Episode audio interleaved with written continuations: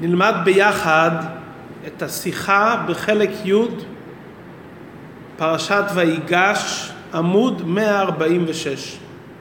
מסופר בפרשתנו שיוסף ובנימין נפגשים.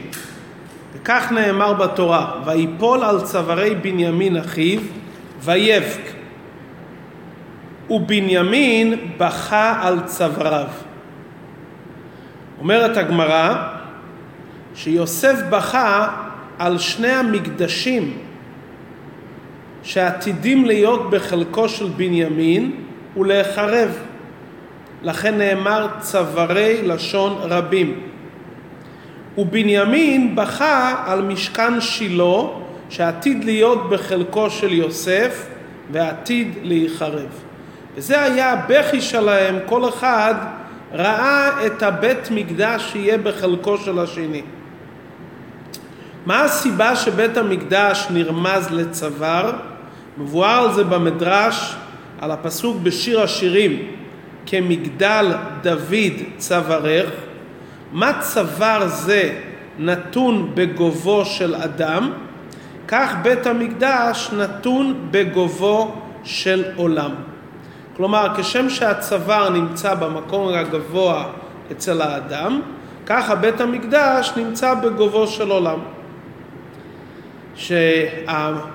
שהמדרש אומר גובהו של עולם, לא הכוונה שזה הכי גבוה, אלא כמו שהצוואר נמצא גבוה בגוף האדם, אבל לא החלק הכי גבוה, ככה גם בית המקדש הוא נמצא גבוה, אבל לא במקום הכי גבוה. כפי שחכמינו דורשים על הפסוק ובין כתפיו שכן, זה נאמר לבנימין שבחלקו היה בית המקדש, אומרים חז"ל, בית המקדש נמוך 23 אמה מהמקום שנקרא מעיין איתם.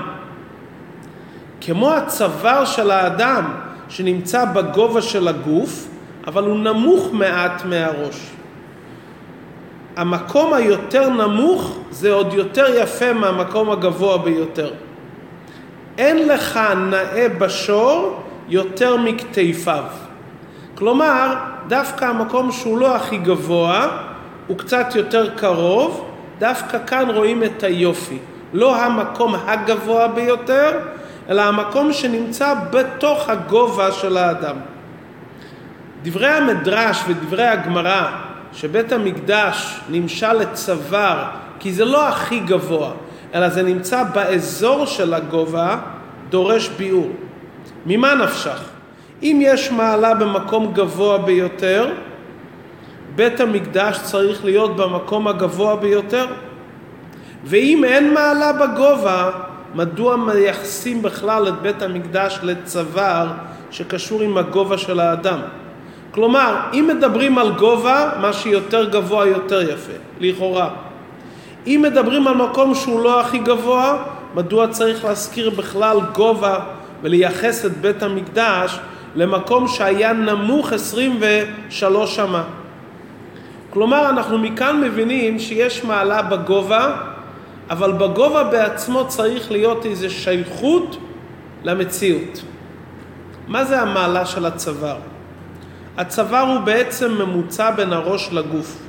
החיות של האדם נמצאת במוח שבראש, וכל החיות נמשכת מהראש לגוף על ידי אמצעות הקנה, ושת וורידים שנמצאים בגרון. כך גם להמשיך עניין שכלי מהמוח, זה עובר דרך המוח אל הלב, ומשם זה נמשך לכל הגוף. אבל איך זה מגיע ללב? באמצעות מיצר הגרון שמפסיק ביניהם. לפי זה יש מעלה מיוחדת דווקא בצוואר גם ביחס לראש, כי הוא בפועל מביא את התכלית של הראש. שכל האיברים יקבלו את החיות מהראש, וגם שכולם יתנהגו על פי השכל שבראש.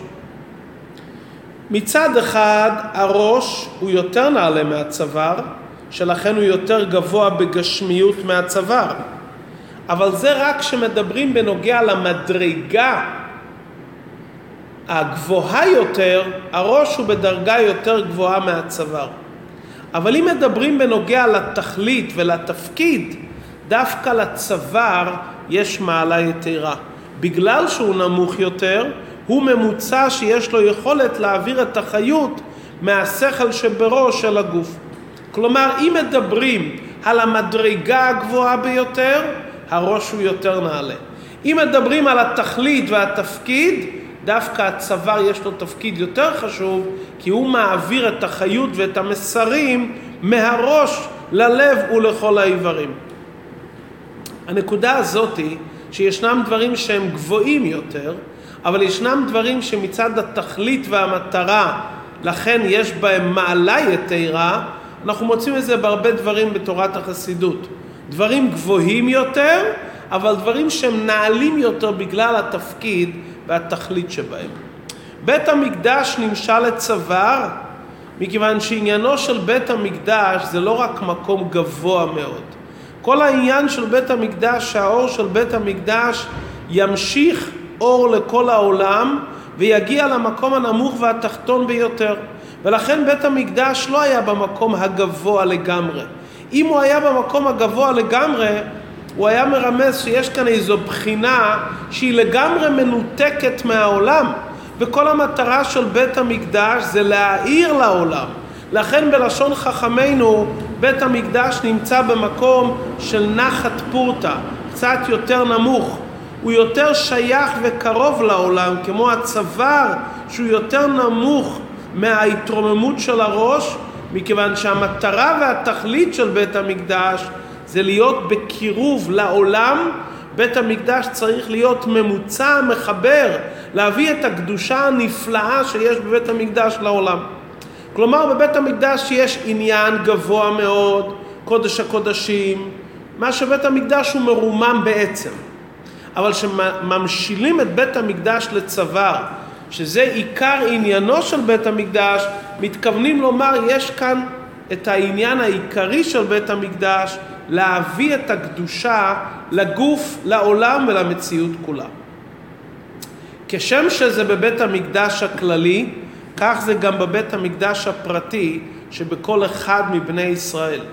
יש מצב שהנפש האלוקית נמצאת מאוד בגובה. היא מתנתקת מהעולם קטן של האדם. זה לא תכלית הכוונה. אם נפש האלוקית לא מתעסקת ומתלבשת באמצעות הנפש השכלית לברר ולזכך את הנפש הבעמית, העיקר חסר מן הספר. יש לו נשמה גבוהה מאוד, אבל היא לא מתעסקת עם המציאות. ולמדנו על זה בחסידות, שזה חיסרון גדול מאוד, שנשמה גבוהה מתנתקת מהמציאות שלה בתור גוף ונפש טבעית, ומתנתקת מהסביבה, כי המטרה היא הרי לפעול ולברר, כפי שלמדנו בתניא, שירידת הנשמה זה לברר ולזכח את הגוף ואת המציאות. לכן בית המקדש נמשל לצוואר כדי ללמד אותנו שהתפקיד של האדם מהמקום הגבוה לא להיות מאוד מאוד גבוה, אלא להיות גבוה אבל שייך למציאות. להיות צוואר שמחבר את הגובה למציאות היומיומית, למציאות של ענייני העולם. לפי זה ממשיך הרבה בסעיף ב' ומבאר יובן מדוע יוסף נפל על, הצוואר, על צווארי בנימין ומדוע בנימין בכה על צוואריו. מדוע הבכי היה על הצוואר ולא על הראש? מכיוון שהתכלית של בני ישראל, כמו שאמרו חכמינו, אני לא נבראתי אלא לשמש את קוני, להשלים את הכוונה העליונה לעשות לו יתברך דירה בתחתונים, מי עושה את זה בני ישראל? והכל בידי שמיים חוץ מיראת שמיים. מי צריך לעבוד על יראת שמיים? כל אחד מאיתנו. שיראת שמיים זה ראשית העבודה עיקרה ושורשה. שיש לאדם יראת שמיים, הוא עושה את השליחות שלו בעולם לקדוש, לעשות לקדוש ברוך הוא דירה. הוא מזכך את גופו, הוא מזכך את נפשו הבעמית, הוא מתקן את חלקו בעולם. זאת אומרת, מה העיקר של האדם? להיות צוואר. להיות ראש, הנשמה למעלה הייתה ראש יותר מהעולם הזה. שהנשמה הייתה בעולם העליון, שם היא הייתה בגובה האמיתי. אבל לא בגובה התכליתי. הגובה של התכלית של הכוונה העליונה, שזה בעצם התאווה של הקדוש ברוך הוא, למעלה מהגובה של הנשמה בהיותה בעולם העליון, זה דווקא שיהודי יורד ומברר את העולם. ולכן כל אחד מאיתנו צריך לזכור שתפקידו הוא צוואר. לא ראש גבוה מרומם. איפה אתה צוואר ומשייך את הדברים למציאות שלך? לכן יוסף ובנימין בחרו על צווארי, על צווארי אחיו, כי על הראש של יהודי לא צריך לבכות. למה על הראש של היהודי לא צריך לבכות? על עצם הנשמה, איך שקשורה בשורשה ובמקורה, אין מה לבכות. כי הרי למדנו בתניא שאפילו בשעת החטא הנשמה נמצאת באומנה או איתו יתברך. אז אין מה לבכות על הראש של, היהודי השני, כי הנשמה איך שהיא בבחינת ראש, היא לעולם לא מתלכלכת, לעולם לא ניזוקת מעולם הזה. ועוד והוא העיקר, אם אני בוכה ואני מתפלל ומעורר רחמים, אני רוצה לעורר על התכלית שלך. מה התכלית של כל אחד מאיתנו? לא בראש שבנשמה, בשורש ומקור הנשמה, אלא התכלית של יהודי זה בעבודה של הנשמה עם הצוואר, לפעול בגוף, בנפש הבעמית וחלקו בעולם. לכן הבכי והתפילה היא דווקא על הצוואר ולא על הראש. ממשיך הרבי בסעיף ג' ושואל, עדיין צריכים להבין. הבנו שבית המקדש נמשל לצוואר, הבנו שהתכלית זה צוואר, הבנו מדוע בכו על הצוואר ולא על הראש, כי הראש תמיד באומנה איתו יתברך. אבל למה יוסף בכה על המקדשות שהיו בחלקו של בנימין, ובנימין בוכה על המשכן בחלקו של יוסף? כל אחד צריך לבכות על הבית המקדש האישי שלו. הרי על פי תורה אדם קרוב אצל עצמו. כמה שאדם אוהב את השני ואהבת לרעך כמוך, זה כמוך.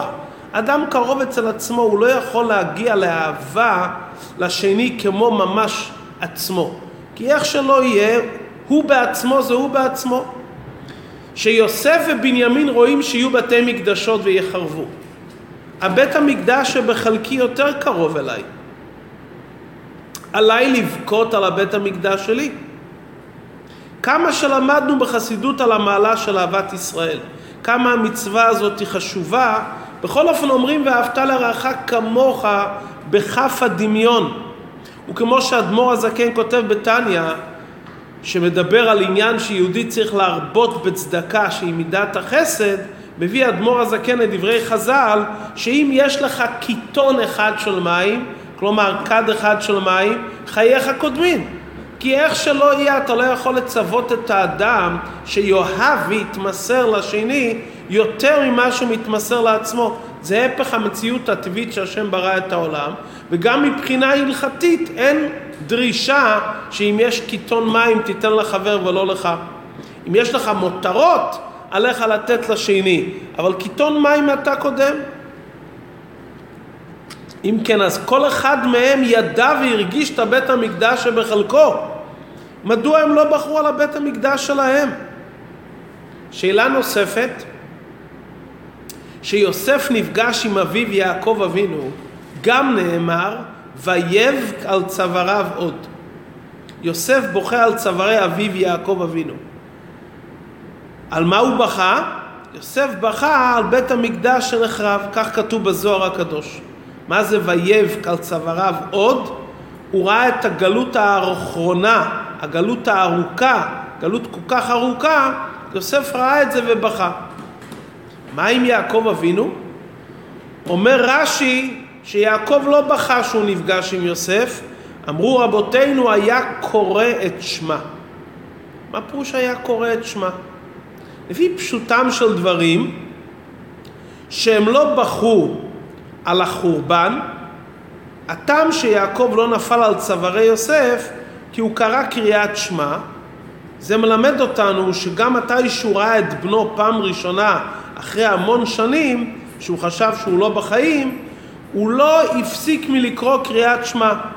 והשמחה העצומה מהפגישה שהוא הולך לפגוש ופוגש בפועל את בנו יוסף, לא הטריד אותו מלכוון בקריאת פסוק ראשון של שמע, שהרי ידוע ששמע ישראל ובפרט פסוק, פסוק ראשון צריך כוונה. אז בפשטות אומרים הוא קרא קריאת שמע והוא היה בכזה טרדה בקריאת שמע שהשמחה לא הפריעה לו להמשיך בייחוד שמו. אבל לפי דברי הזוהר הקדוש, שעל מה יוסף בוכה? על בית המקדש שנחרב ועל הגלות האחרונה. יעקב אבינו הרי גם רואה את זה וגם יודע את זה. איך יכול להיות שיעקב אבינו לא התרגש ולא היה טרוד מחורבן בית המקדש? הוא היה יכול לקרוא קריאת שמע בכוונה מתי שהוא רואה שבנו יוסף כרגע בוכה על חורבן בית המקדש. הוא לא בוכה והוא ממשיך לקרוא קריאת שמע. הסברת הדברים, כמו שהרב ממשיך בסעיף ד'. מה זה בכי? בכי זה מקל על הבוכה. כשאדם בוכה על דבר מסוים שמיצר לו ומעיק לו, הבכי הרי לא יתקן מאומה. אבל כשאדם בוכה זה מקל עליו, נהיה לו יותר, ירווח לו. כמו שכתוב בתהילים, הייתה לי דמעתי לחם. מה זה הדמעתי לחם? זאת אומרת, זה הדמעות הקלו מעליי. אבל כל אחד מאיתנו מבין שאם אפשר לתקן את העניין בפועל ממש, אי אפשר להסתפק ולהירגע רק בבכי. צריכים לעשות ולתקן.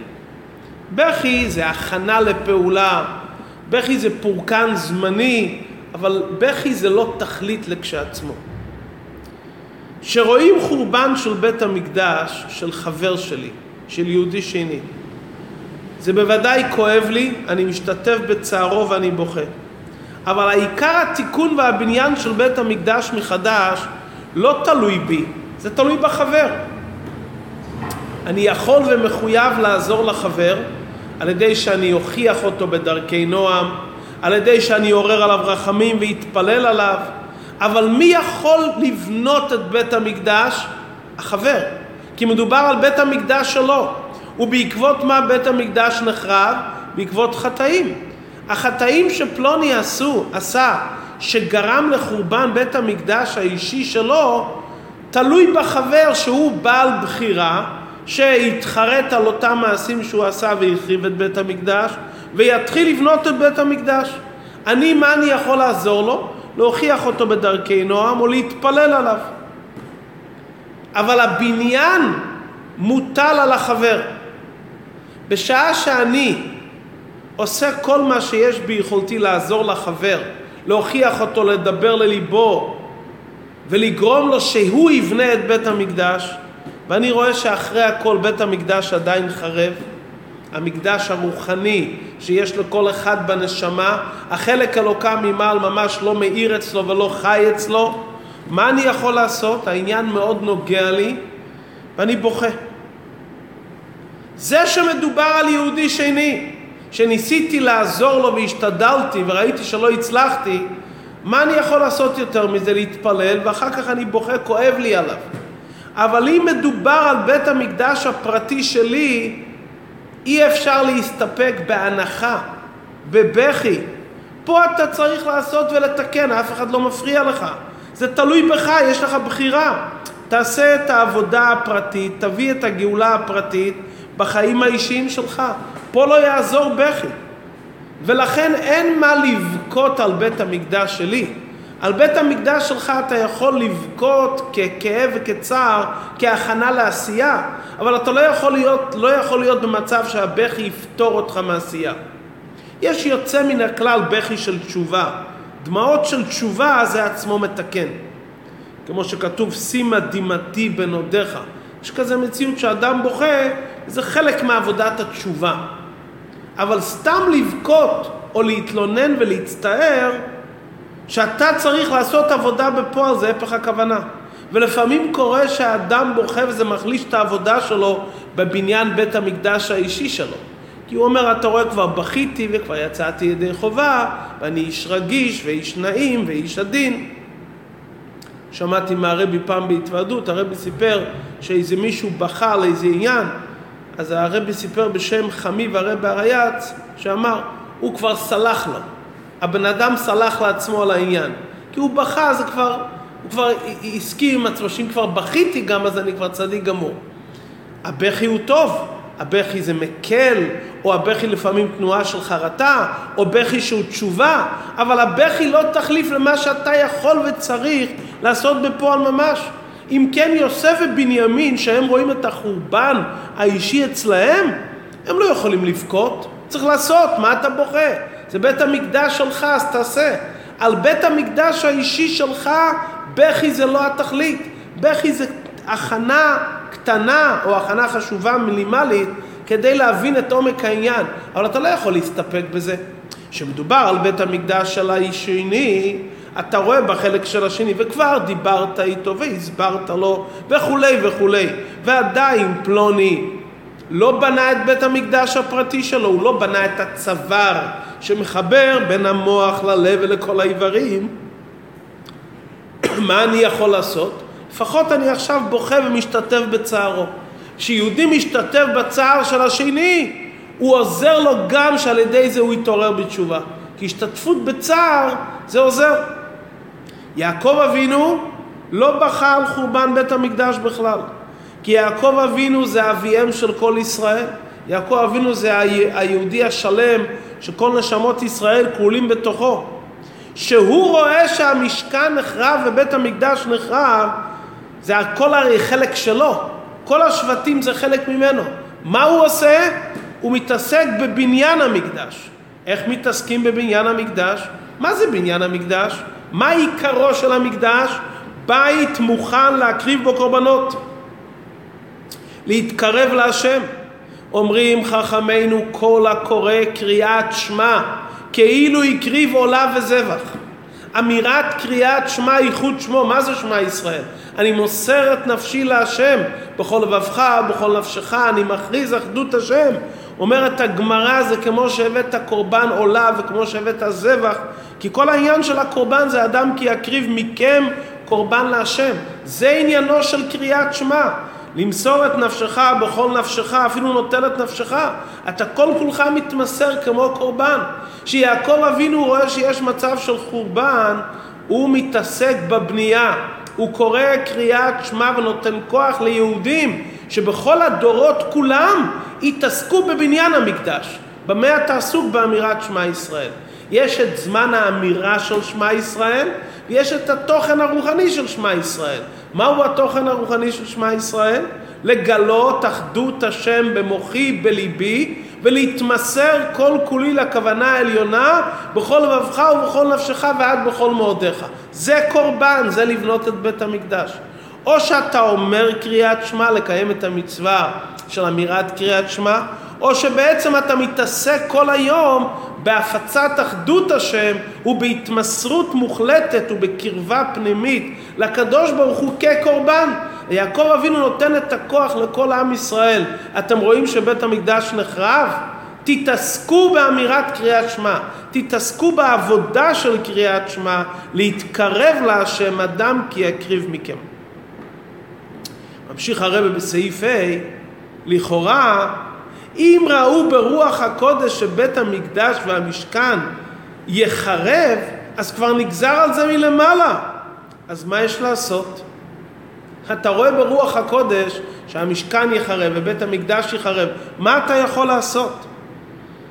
על זה אנחנו זוכרים את מה שאמרו חז"ל במסכת ברכות, שאפילו חרב חדה מונחת על צווארו של אדם, אל ימנע עצמו מן הרחמים. אפילו אם נגזר גזר דין למעלה, אפשר על ידי עבודה לקרוע את הגזר דין. כמו שאנחנו יודעים בנוגע לחזקיה, ישעיה הנביא מסר לו נבואה מהשם. מה הייתה הנבואה? שנגזר על חזקיה שימות. הוא אמר לו תלך לבית, תצווה ותיפרד מהמשפחה. יש לי או, או, או, בר, ידיעה ברורה מלמעלה בנבואה שאתה עוזב את העולם. אמר חזקיה המלך לישעיהו, כלה נבואתך וצא. סיימת את הנבואה? צא. ויסב פניו אל הקיר ויתפלל על השם. חזקיה התפלל לקדוש ברוך הוא ליד הקיר, אומרים חז"ל, מקירות ליבו. והתפילה הזאת היא הועילה שהקדוש ברוך הוא אמר לו, שמעתי את תפילתך, והוסיפו לו עוד 15 שנה על שנות חייו. עוד 15 שנות חיים כפשוטם בעולם הזה. זאת אומרת, שכל אחד, גם אם נדמה לו שהוא יודע בידיעה ברורה שיש איזה גזר דין, ברגע שאדם מתפלל מכל ליבו, מתפלל תפילה, הדברים יכולים להשתנות תוך רגע אחד, למרות שזה היה נבואה. כי יש לנו כלל שכל נבואה לרעה יכולה להשתנות. זה תלוי במעשה האדם. נבואה לטובה לא יכולה להשתנות. נבואה לרעה תמיד יכולה להשתנות, מעשה האדם משנים. לכן הבכי שלהם והעשייה הייתה כדי לשנות את העניין. מה זה אומר לנו היום? אנחנו נמצאים בזמן שרוצים לבנות את בית המקדש. אומרים חכמינו כל דור שלא נבנה בית המקדש בימיו מעלין עליו כאילו החריבו. כי זה שבית המקדש חרב זה המשך, כל רגע הוא נמשך, החורבן נמשך. וכל אחד ואחד מאיתנו יש לו יכולות לבנות את בית המקדש. בעיקר, לכל אחד יש בית מקדש פרטי בליבו, והבית המקדש הפרטי שלו צריך להיות בנוי. ואם האדם רואה שהעבודה הפרטית שלו, הבית המקדש הפרטי שלו, לא שלם, מה הוא צריך לעשות? לבנות. וברגע שכל אחד מאיתנו יבנה את בית המקדש הפרטי שלו, אז ברגע שיהיה גאולה פרטית ומקדש פרטי, משיח יבוא ויבנה את בית המקדש. וכשיהודי מתבונן בזה, שהכוונה והתכלית זה לא הנחות עם א' ולא בכי, הכוונה היא פעולה ועשייה. מה? להביא את הגאולה הפרטית ואת המקדש הפרטי בתוכי, פנימה. זה ממהר וממשיך את הגאולה העתידה ואת בניין בית המקדש במקומו על ידי משיח צדקנו בקרוב ממש.